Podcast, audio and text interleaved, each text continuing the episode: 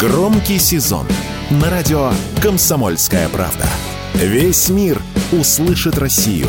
Весь мир услышит радио «Комсомольская правда».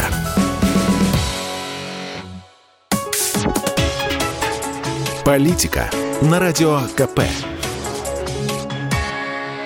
Владимир Варсобин для радио «Комсомольская правда». Горис тонет в беженцах. Они текут рекой, которая видна из космоса. Гигантская пробка на границе умирающего Арцаха, чей хвост упирается в Степанакерт.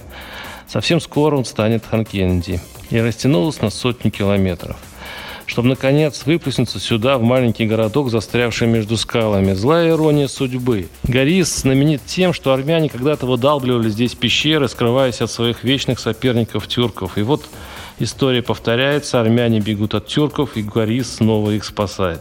На улице пробки, все гостиницы отданы несчастным. Беженцы, злохмаченные женщины с красными от недосыпа и слез глазами, мужики, бегающие с охапками каких-то бумаг, колотящиеся в двери, спорящие со всеми подряд, или наоборот, стоящие столпом на площади и глядящие ненормально, спокойно, умиротворенно. Но самое страшное – это когда в темноте, исчерченные прожекторами съемочных групп, вдруг смеются дети. Они играют на фоне посидевших взрослых, красивые, нарядные, беззаботные.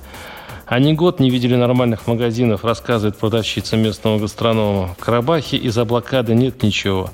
Поэтому беженцы заходят и долго решают, что купить, когда хочется купить все.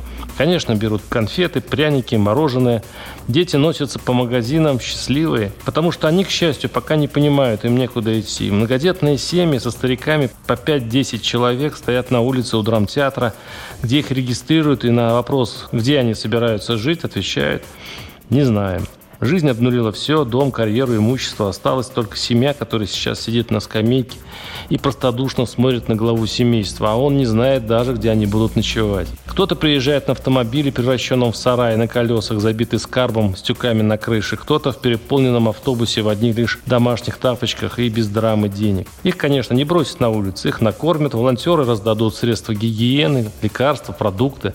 Сейчас посадят в автобус и повезут в соседние города, где еще гостиницы есть. А завтра приедет еще тысяча, потом 10 тысяч, потом 20. Горису лучше не знать на пороге, какого надо. А я бродил по городу, и повсюду был Карабах, как отколовшаяся льдина. И на меня сыпались истории. Последние жители Арцаха хотели выговориться, и русским надо их послушать. Варсобин, Телеграм, канал. Подписывайтесь.